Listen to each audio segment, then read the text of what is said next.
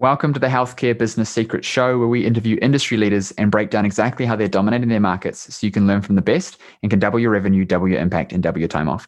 In this episode, we're talking with Robert Sikes. Robert is a bodybuilder and CEO of Keto Savage and Keto Brick and created the brand Keto Savage to share with others his wisdom and experience with the ketogenic diet and the legacy he's trying to leave, which is believe in yourself, dig deep in your passion, and put in the work. You can become extraordinary. Welcome to the show, Robert. Thank you so much for having me. It's a pleasure to be here. I love that that legacy you're trying to create. Give us some background on you, um, what you do, uh, and what you're up to these days, and how you kind of fell into this space.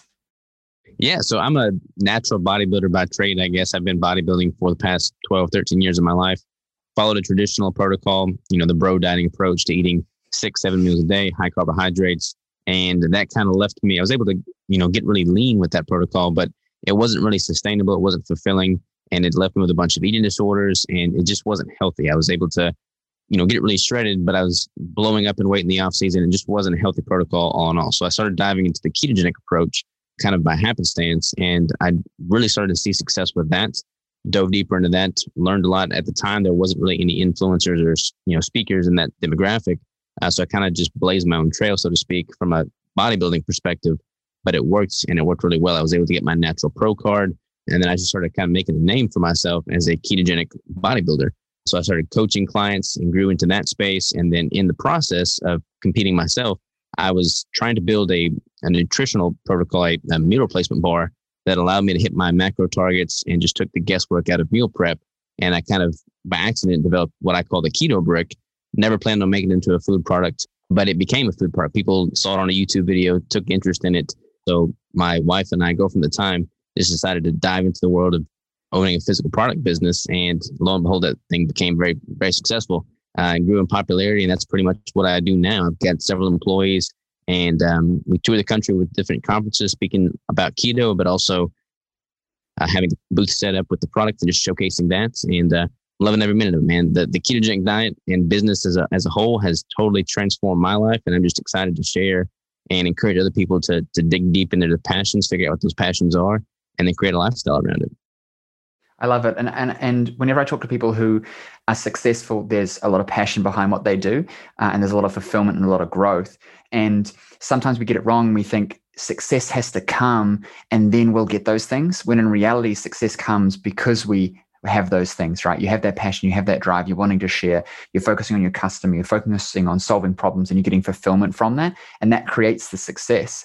And why we need to be super aware of that is because if we just put all our eggs on in the basket of well I, I got to get success i got to get success you get burnt out and you lose it. And then you don't get success. And then it reinforces for you that it's hard or it's impossible or you got to know some tricks of the trade and it's and it's who you know as everyone says. But in reality those of us who get there get there because we have that passion and drive and it becomes a snowball. Like if you notice that as you started doing it you got fulfilled and you're like i love this thing and i'm feeling good about it. And then as you start to achieve some success and helps more people and you grow more, it just kind of compounds on itself. Because I definitely noticed that myself. Oh, 100%. Um, when I when I first got into the business, I had so many failed business attempts before keto. Like I I had tried everything. I had tried making you know drop ship companies, and nothing stuck because there was no passion. They was just chasing a dollar, and because that there was no passion there, I couldn't sustain. I couldn't I couldn't jump through the hoops necessary. I couldn't dig deep enough to make it work. With the mm. Keto Savage brand, with the Keto Brick band, it was never even designed to really even be a business. It was just something that I love to do. And that passion showed through in all the content that I created. And people started, you know, falling in love with with the journey that I was building for myself. And that became my loyal customer base that I built from. So yeah, having that passion and, and showcasing that journey, like I, have always been vehemently opposed to the fake it till you make it belief, you know, mm-hmm. document the journey. Like my first podcast were filmed and recorded in a closet with a beach towel as backdrop. I mean, you have to document that those rudimentary phases because that's part of the story. 100% and and the story is what people connect with there's a reason why people buy apple or any other brand once you're apple you're apple all the way like it's rare to be halfway and it's because you buy mm-hmm. into the story and if you're not you know why you're not apple most of us because there's mm-hmm. this polarization that happens and i think that people forget that being vanilla and trying to be perceived as good but not polarizing is a killer of business. It's also a killer of your soul because it's not genuine to you and it's hard to maintain. The clients that I deal with, both in my practice, but also in my coaching business who struggle and get tired with what they do, it's because it's not authentic. And so you said it right. A lot of us get into this online space and we think, oh, we're going to do drop shipping and Amazon, going to do these things and make money online and blah, blah, blah. Because we're looking at making money online because we think that's the dream. In reality, the dream is having passion every day and waking up and wanting to get in and, and work. And you know, loving the weekend, but waiting for Monday so you can get started again. That's me. I love spending time with my family, but I'm like, can't wait for Monday because then I can get back into my hole and just keep digging because I absolutely love it. And ironically, that's what creates a success, right? Like your ability to just push and do it no matter what is why you then end up getting there. Like there's no one who's successful at a high level who isn't absolutely manically obsessed with what they do and driven beyond belief. Jeff Bezos does it not for money. He's got enough forever and his, his entire, like the next 10 generations. But he does it because he's passionate about what he's developing. That's why he's doing it. Everyone else tries to be rich and they don't get there. And those of us who are doing it because we're passionate, ironically get there. But then everyone else looks at it and thinks that it's rich. It's the richness. That's why we're happy. It's the richness. Is That's why our health is good and why our mindset's good and why our relationships are good and why our business is good because we have money. When in reality, we do the things that allow us to get there. I've noticed that myself, man, like just exercising has changed how I feel and my output. It's not because I have time, I flip and make the time. So, in terms of what you're doing uh, and where you're at now, like where does most of your time go? Is most of your time into the product development side of things, the coaching side of things? Uh, so I try to do a lot more uh, big picture stuff. I've got employees now that do. I mean, initially, like with the physical product, for instance, you know, I, I, would spend. It was just me and my my girlfriend at the time. We would we would stay up all night making product. We'd drive. We would store the product at our you know little bitty apartment building. We, I mean, our apartment was a warehouse basically. What we turned it into, but it was all done in house by us. As it grew, I was able to bring on employees. Initially, my cousins and family members, and then from there, we were able to grow and hire employees um, and now we've got it all set up and it's it's all structurally sound. So I'm able to outsource most of the the physical product development creation to my employees, and then I'm able to focus more on the the big picture strategy, mm-hmm. which I which I have the passion for. I mean, I love to go out there in the warehouse and, and you know take the trash out, do the simple little things that I remember doing in the very beginning, because I feel like that keeps me grounded. But mm-hmm. from, from my standpoint, most of my time is spent interacting, networking with other movers and shakers in the space, and, and doing more big picture strategy moves within the company. Yeah.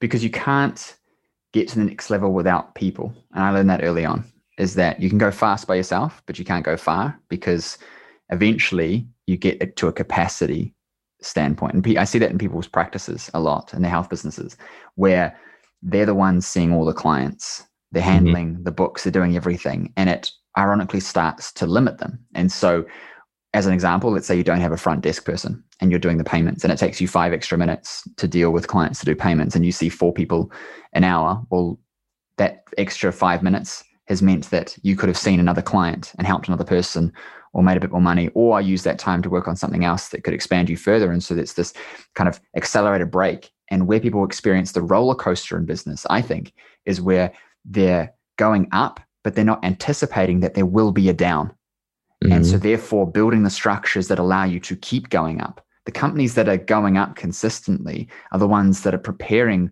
for downs as they get on the up. They're not just riding it up and then forgetting about everything because then it's like, for example, I'm doing marketing, I'm getting clients.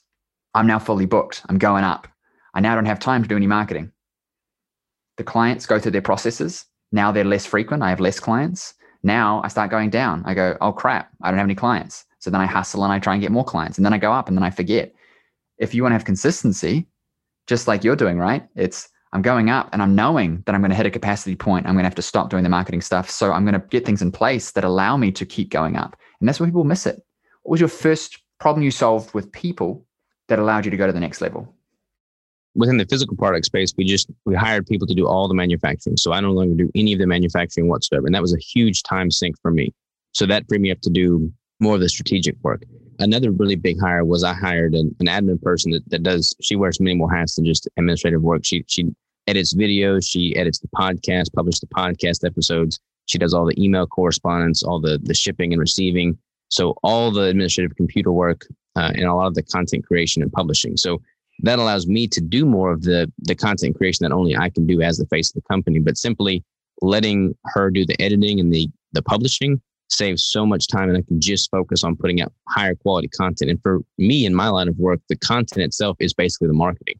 So the higher quality content that I can put out and put more effort towards that content, it, it pretty much takes my marketing capabilities to the next level. Yeah, of course. It creates more leverage, right? You're able mm-hmm. to do more of the stuff that only you can do, saving you the energy to put into that rather than constantly editing things. People often think, I'm going to save money. It's going to be easier if I just do it. I know best. Did you ever experience that yourself where there was this feeling of I'm going to have to let go of this thing and I'm worried about quality dropping? Or did you put processes in place that meant that that didn't happen? Yeah, that, that's a fear I think any business owner is going to go through. I mean, you don't want to sacrifice the quality because that's that quality is ideally what got you that place of success in the first place. So I, I don't sacrifice any quality, but I put very strategic systems in place that the employees know exactly what the expectation is and they never drop below that. Like we'll always over deliver instead of under deliver. And if you have the right systems in place, you have the right criteria in the makeup, then if they're trained properly, you don't have to worry about that. Like, especially if your oversight is, is so, such that you know that they're not cutting corners. If you have good employees too, like now that I have employees, you know, hiring and firing people is one of the biggest headaches in business for sure. If you have a physical product business, but having the right people makes all the difference in the world. 100%. I've started going down the track of, of hire fast and fire fast in terms of you can never know really if someone's going to be good until they're there because mm-hmm. CV an interview is always the best version of a person. CV becomes yeah. almost irrelevant. You could say whatever the hell you wanted on the CV, right? Yeah. Um, totally. Checking references is important, but still, culture fit I think is key. Are they a person that feels like they could fit in with a minimum, you know, minimum standard of of skill, but do they fit in? And then mm. being okay with hiring that person and then also letting them go. I think that most of us get hooked into like, I'm going to hire them and that's it forever. So I've got to make it the right decision. But ironically, that's what holds everyone back in anything that they do is by trying to make it perfect from the start. Dude, you your podcast, like you said, you were in a cupboard with a beach yeah. towel. You yep. didn't make this setup with the soundboards and the, you know, the mic and the things like that. Because had you had done that, you would have been slow to implement. Mm-hmm. And it wouldn't have had the feel. And you wouldn't have had the early adopters who loved you for being in the closet with the beach towel. You know what I mean? Which is now yeah. a primary viewership and it would have been like everyone else.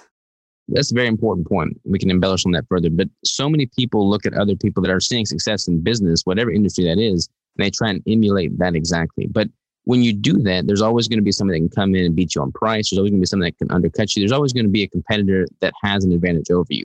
If you build your business and your livelihood around your story, nobody can take your story from you. So by default, that's automatic security in that most people are just too afraid to put their story out there because they lack confidence, they lack self awareness, or they, they're just not okay with who they are at the core. But if you know who you are at the core and you're totally okay with it and upfront with it, then you don't ever have to wear a mask. And if you're not wearing a mask, then your business is going to be a definition of who you are at the core, and nobody can steal that from you. Said so many good points. Let's break it down a bit. When you've got a core story, you've got a competitive advantage because no one can have your story. And so therefore mm-hmm. it doesn't become about your price or even you know i dare say product quality to a to an extent because someone could come along and say well my product has this and this and this in it right the features a lot of people try and compete on on features they commoditize themselves it's like i'm to not only am i going to massage your back i'm also going to come and look after your kids and paint your fence and do your dishes and spend six hours at your house like it gets silly because we're trying to stack on all this extra crap to try and make the product more filled out but it's not the features that people are buying. They're buying the story and how they feel. Apple's an example of this, right? They've only just released 5G in their phones or whatever. Other brands have had it. Now they're saying, now we've got this. And or they'll say, our screens are now this much resolution. Other companies have already had the features, but the Apple purchaser is purchasing because of the brand story and how they feel about it. And that's very clear. And we need to leverage our own story because that's who we are. Because, like you said with the mask, right? If you're more authentic, it's easy to maintain. It's easy to get up in the morning and just be you than it is to go, okay, I've got to be this person. So I'm going to do my hair a certain way and put my suit on, and have this and have everything. And then it's like, and you get tired because it's not who you are and you burn out. And so it's hard to push when it's not you being you. And I think people forget that because they'll they'll look at, for example, they'll look at your setup or uh, your setup's way better than mine, but your setup or my setup, and they'll be like, "Well, I got to get that mic. That's why it's good. I got to mm-hmm. get those headphones. Got to get this. Got to get that." It's like, no, you don't need any of that stuff. You need to have something that resonates with people. And if you've got that and you just speak genuinely and you focus on the early adopters, because people who are listening to a well produced show, for example, if, if you're thinking of someone's thinking of starting a podcast and you're comparing yourself to the top of the market, people have watched them for a long time and got there. It's not because of their banner and their microphone that they're successful. It's everything else. They've just upgraded over time for things that matter now but didn't matter then. Audio quality might matter now because you can, didn't matter then. It's your story that mattered. I love that. One thing that, that's helped me a lot before I ever even really got into producing content is I would look at people who I really looked up to and admired, like the Joe Rogans of the podcast world, some of the biggest YouTubers. And I would go back to their early, early episodes, like the first five episodes, and I'd watch those. And without fail, if they've left them public, they're they're horrendous compared to their current episodes. But if mm. you can see those initial episodes and compare that to where they're at now, it's just much more motivating and inspirational as to what you're able to do with your own skills and talent. If you if your story is good, if your story is true, and if you're authentic and putting it out there for the public. Yeah, hundred percent. So let's talk about that then. What, um, in terms of your story, what aspects do you think are important to emphasize to make it a good story? Because of course we all we all have a story, and some of us feel like our story is not particularly exciting or doesn't have you know these amazing things that happen. How do we take our story if we feel it's vanilla and share it in a way that connects us with people in some way? I feel like people resonate with other people much more than than one would think. I mean, when I look at my life, there's nothing in particular that is just has a wow factor, you know, at first glance, especially. But when you dig into the nuance to it, I'm a real human. Everyone's a real human. Everyone's got their own ups and downs. And if you showcase the ups and the downs instead of just the highlights, you're going to have a lot more buy in from the people that you're presenting to. Um, so, like me, for instance, you know, when I started the business, I was quarter million dollars in debt, depressed, didn't have a clue what I was going to do with my life. Wound up marrying my girlfriend, wife, now we built this business together. We built it out of our apartments that we were too broke to have. This setup that you've commented on, this this podcast studio, this is our in our warehouse. I live in the office right across the door. Like we live in a warehouse right now because we don't have a house because of putting all of our time and effort and energy into the business. And we just we just love it. And if you showcase the ups and the downs, if you showcase the times where you're in debt, the times where you're seeing success, the times where you're seeing and experiencing failure, people can resonate with that because everyone experiences some degree of success and failure in life. And if you can transpose it into a business aspect, then then people realize that hey, you know, this is just life in general. It's not like you have a work life balance. I don't believe in balance. I think balance is bullshit. You have a work life circle. You have everything should be symbiotic in nature. That way, if you're working towards any one thing, it's improving the whole. Yeah, I agree. People often say to me, James, you know, you you you work too hard, or you're you're not focusing on this, or you need to relax, or you need to blah blah blah. And I'm like, you just don't get it. You think that I'm working right now. I'm playing. You play video games. I make sales funnels and podcast episodes and you know all of that kind of crap because I love it. And that's where people get confused is that you might not like what you're doing, or that person who's judging you might not like what they're doing. But that doesn't mean that you then have to change what you're doing if you're obsessed with it and passionate about it. Some people obsess with the gym. Some people obsess with mountain biking. Some people obsess with reading. I obsess with building businesses, and, and that's okay. And I think that, like I said, there is no balance. There's just finding what works for you and enjoying it. People who say you need balance are the ones who I think, bit of a judgment, but I think are not really enjoying what they're doing and they don't feel fulfillment from it. And therefore, they think that you need to have some kind of balance between the good and the bad but it can all be good. You know what I mean? It can all be good and you can enjoy all of it. Yeah, I could not agree more. And it may be a bit of a judgment, but I think more people would benefit if they heard that message because I think it all stems back to, to self awareness. Like if you know who you are and if you know what you want out of life, then you don't have to apologize for the things that you're doing.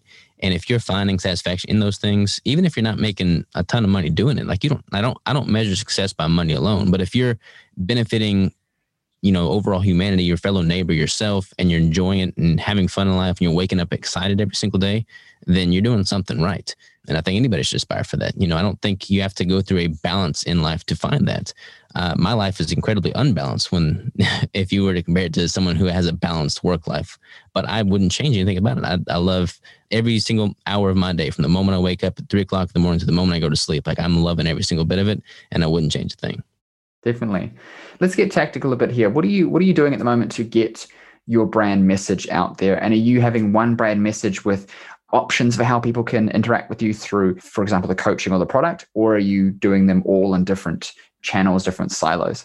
They they're kind of all different silos, but they all blend together. Like if if somebody's purchasing Keto Brick, generally they know about Keto Savage, and it all kind of melds together as one. Like my wife Crystal, she has Lady Savage. Keto Brick is our ketogenic meal replacement bar. Keto Savage is my nutrition and coaching. Keto Contest Prep is a website and, and course that I'm building out and writing a book for at the moment.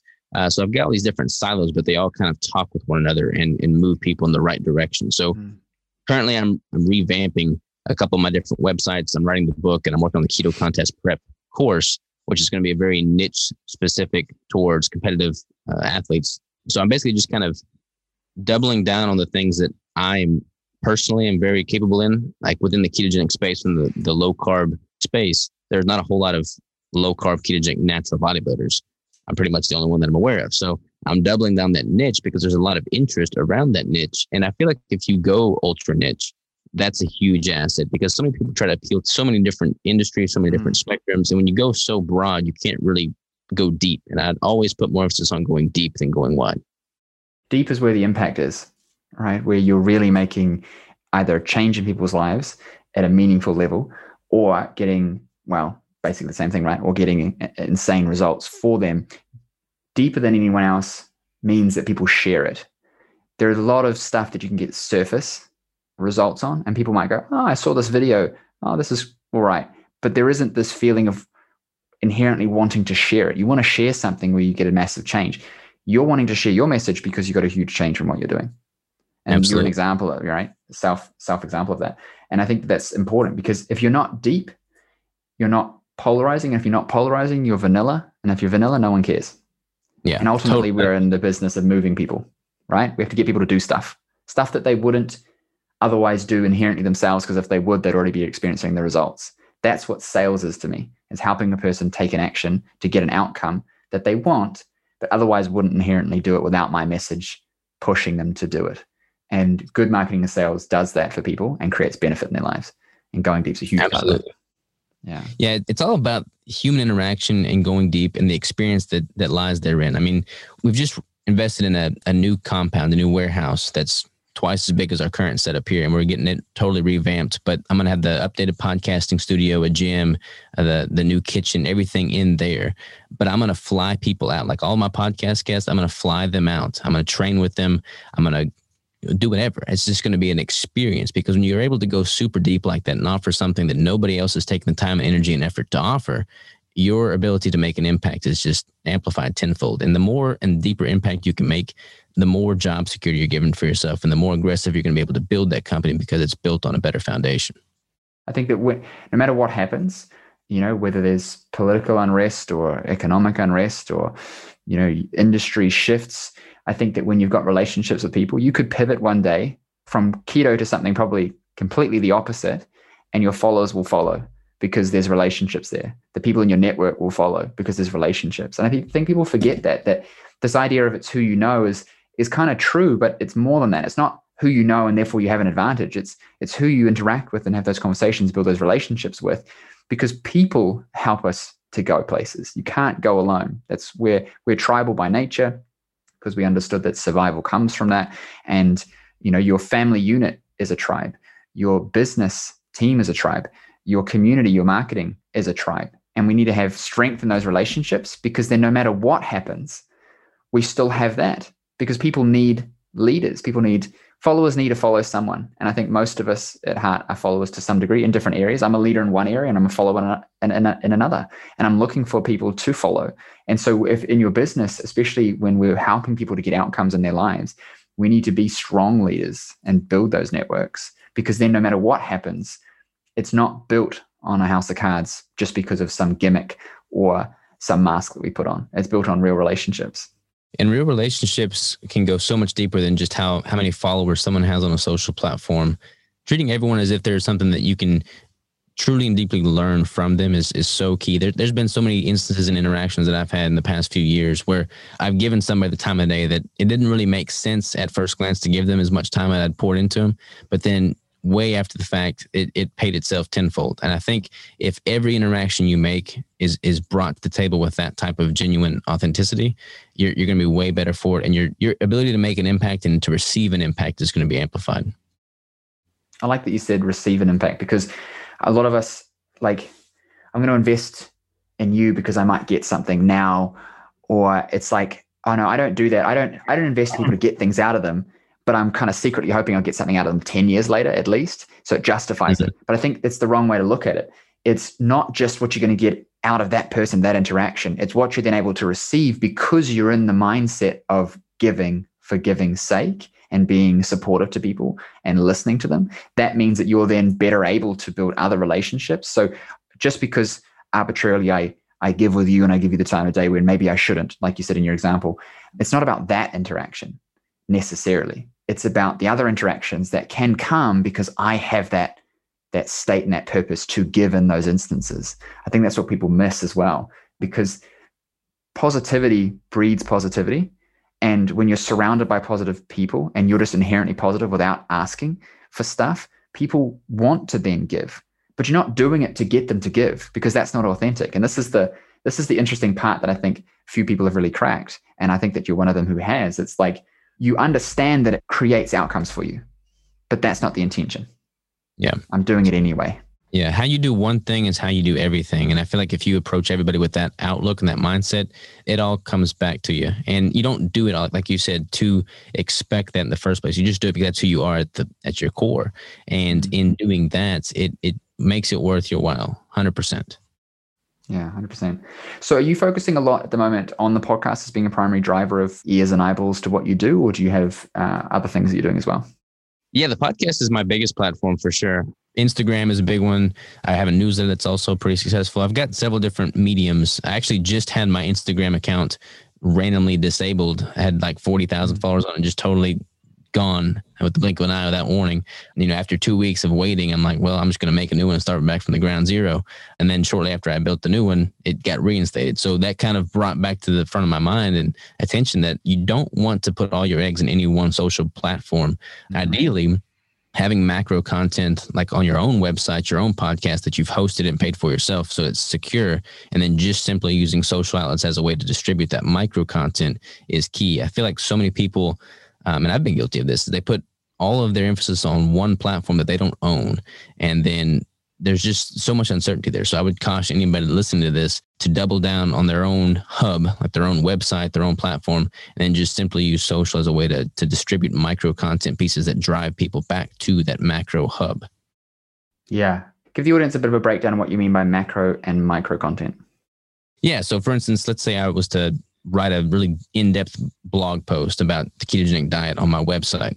I can take that blog post and then break it up into several different pieces of micro content, maybe subheadings, and then distribute those via Instagram, Facebook, something of that nature. But if somebody wants to get the full picture, they're going to need to go to the actual website.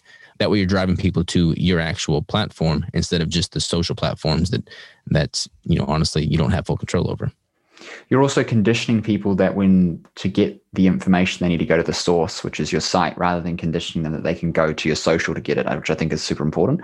And it's a great perspective and something that based on what you've said um, my mind's now running a million miles an hour about how i can implement more of that into mine because you're right. When you look at social your social is is the peephole right? It's like but that can get closed up real fast because you don't own it. So mm-hmm.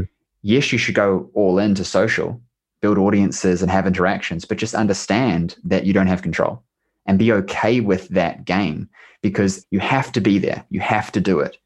But you can't rely solely on that, right? You have to also be directing people back to a platform that you control, like your website, where they get used to that interaction. And then getting them off of social is important too, getting them into email lists, things like that.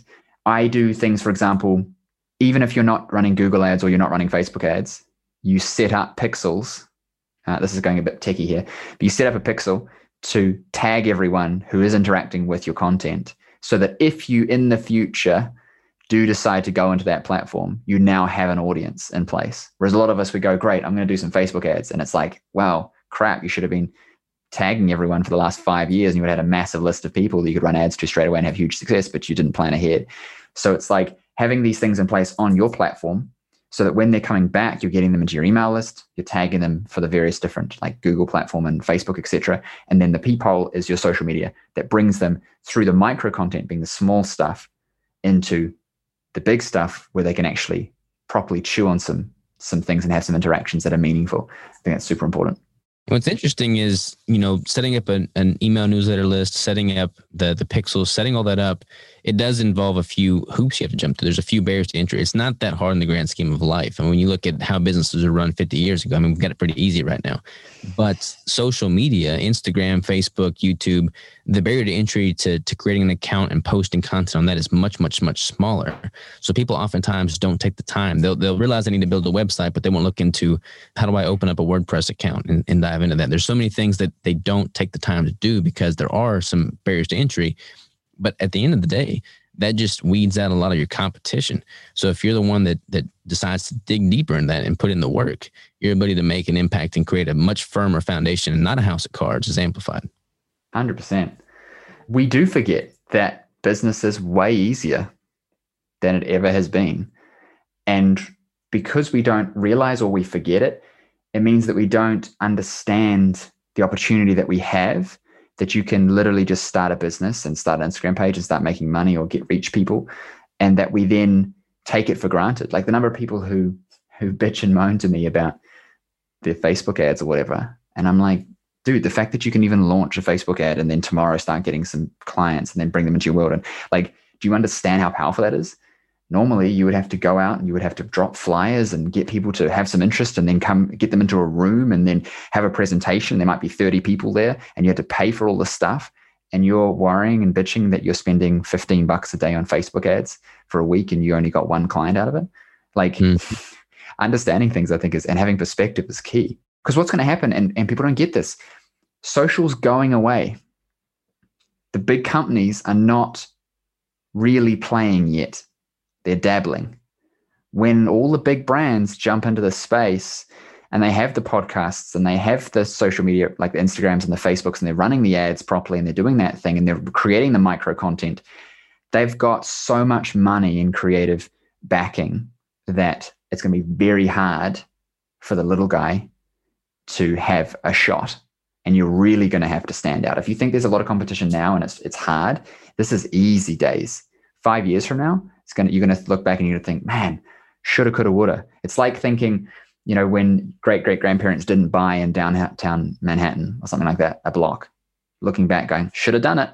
It's like, yeah, yeah, you should have done it. And I think this is the time that we all need to just start getting our message and getting our story out there in some form. Don't don't worry if you're in a closet with a beach towel because yeah just get the message out so that it's the seeds planted because then like people like us we're going to be okay it'll be harder when the bigger brands come in but we're established to a degree. Mm-hmm. people know about us already. It's when you're thinking about doing it now that i implore people to start now and be consistent and understand what you're actually doing. What you're actually doing is you're building relationships. You're connecting with people. You don't need followers. You need customers right? People who are actually interested in having an exchange with you. It doesn't matter if you have 100,000 people following you or a thousand. If you've got a thousand and they're a core customer who loves what you do, that's more powerful than having 100,000 randoms living in the other side of the world who are never going to buy your services. Absolutely. Um, so people, people, get it wrong, definitely. Out of curiosity, what, what do you think is going to is going to happen when the big companies take over? I mean, organic reach currently is, is way, way down from what it was, you know, at the beginning stage of social media. So in five years from now, when the big when the big boys are playing, they have all the ad money and spending. What do you think the normal day to day person that's not nearly as established is going to benefit most? And do you think it's going to return more to just this underlying innate connection, like face to face, or what? Where do you think things are going to travel? I think that big brands are going to understand micro content better, and they're going to be able to have teams of people creating stuff to create a story and a personal interaction with their brand that they're not doing as well right now. That means that you're not going to connect with with Apple, you're going to connect with the influencer who's part of Apple. Like, for example, Apple might sponsor a, an influencer to share some stuff about Apple, right? But it's going to be like that, but it'll be a bit more in house, I think. And there's going to be a lot more of this understanding of the micro content to start these interactions with people at a real personal level. And so I think that when we're coming into the market to try and compete with that, we're going to be doing very similar things, but remembering, of course, that they have hundreds of millions of dollars that they can dump behind this stuff and not care. Like Coca Cola will buy billboards with no measurable return. You can't know whether a billboard made you money. Like, is everyone going to bring out their phones to capture the little thing and be like, oh, this is where I came from and I bought my Coca Cola in the shop the other day? Or like, you know what I mean? Like, you're putting out a product and then you and you're putting out marketing and you're just measuring. Well, we marketed and you know we made some money, but that's what these bigger brands are doing. It's not as granular tracking. So when they mm. understand that I hey, I can do granular tracking with Facebook and social media and I can actually see what's actually happening and they can put their money behind it and they're still willing to just spend money it's going to make it very hard because that it's going to become pay to play. Like it's already kind of pay to play with organic mm-hmm. reach being so low. And the new platforms will be helpful to people. I watch a lot of Gary Vee and listen to what he's talking about because he's, he's right on the money. And and he says that like when you're a newer player, you need to look at you need to be in these other platforms, but you need to look at what are the new things coming up to build influence in the early adopters who are not looking for the big brands. And so I think like Facebook will only be pay to play. Instagram will only be paid. You have a TikTok, then I assume, right? No, no, I don't. I'm actually bad at taking my own advice. I don't have TikTok. Uh, I'm right there with you.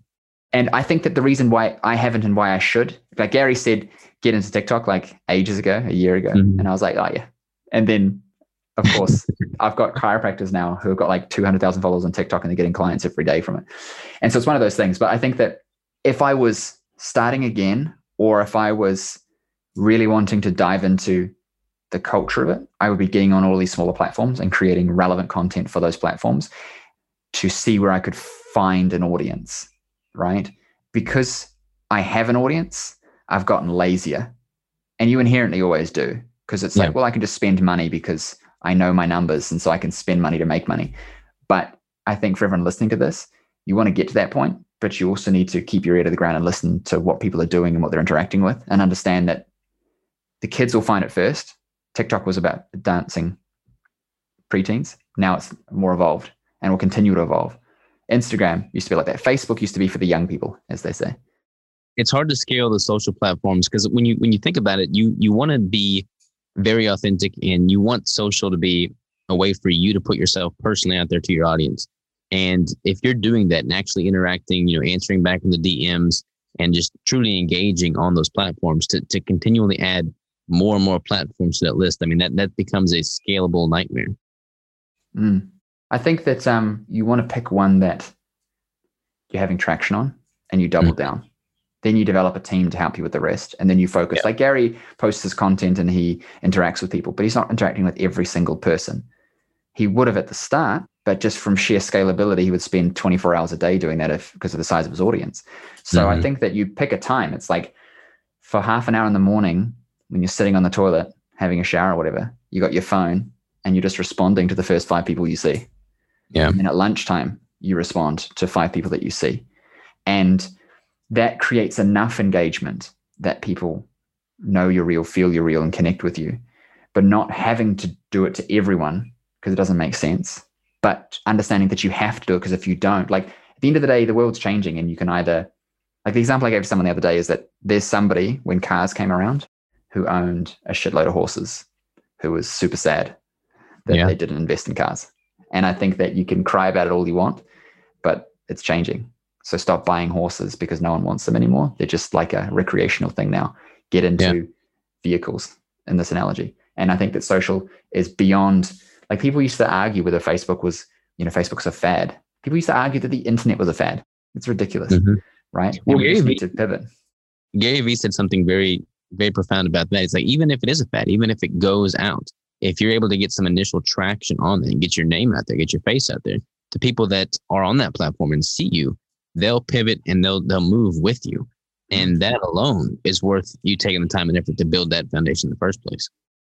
There are kids. Do you remember Vine? Which was like those. I never had a Vine, but yeah, I definitely remember Vine. There are kids.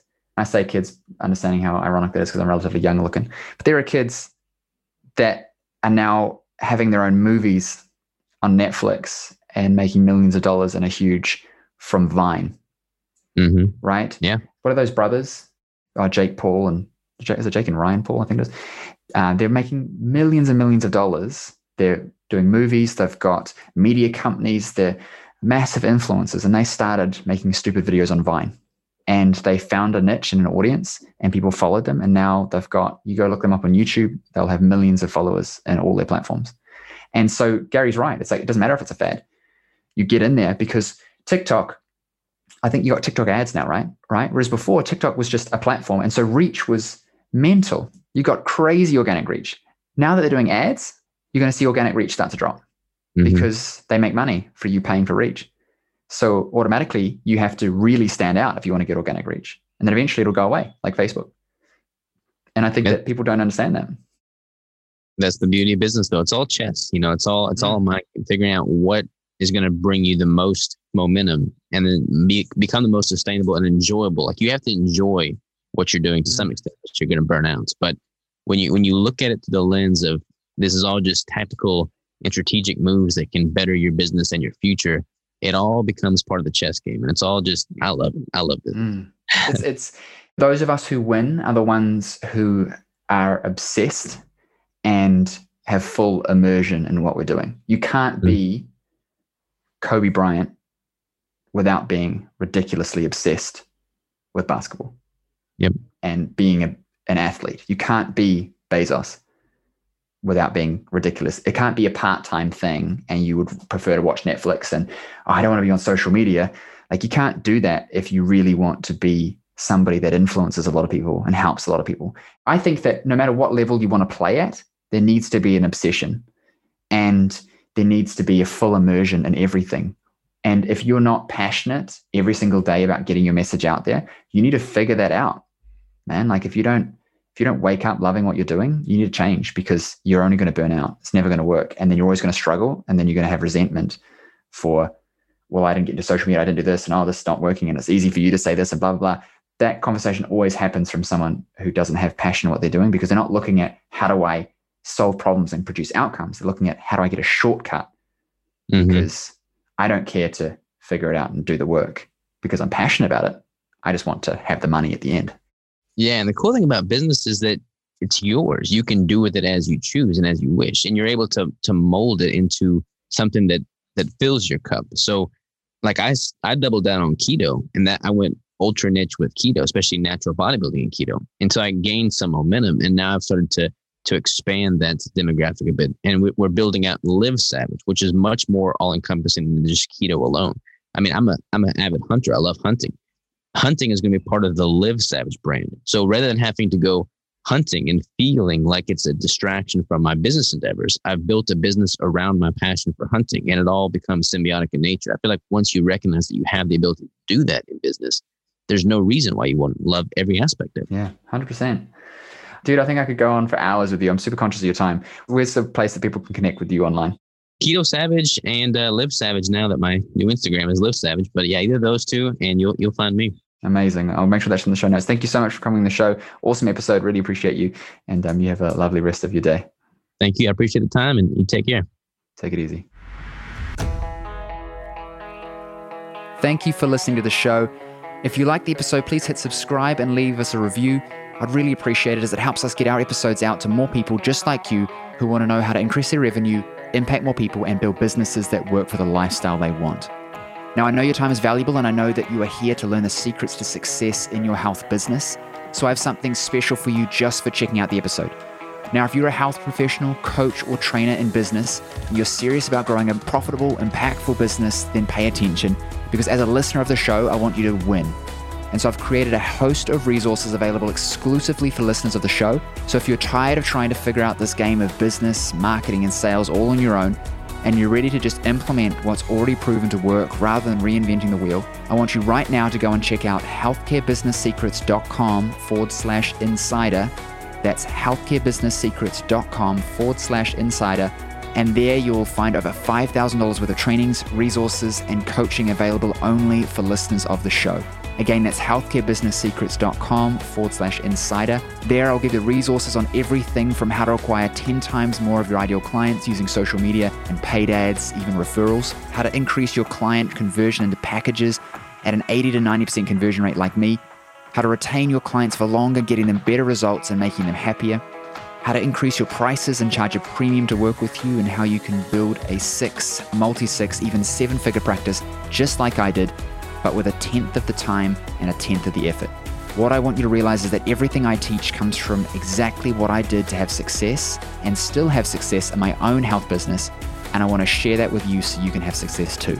So go check out healthcarebusinesssecrets.com forward slash insider right now and let me help you win big in your health business. Also, remember to subscribe for two episodes every week full of the secrets to have success in your health business as well as leave us a review so we know what you thought of the show.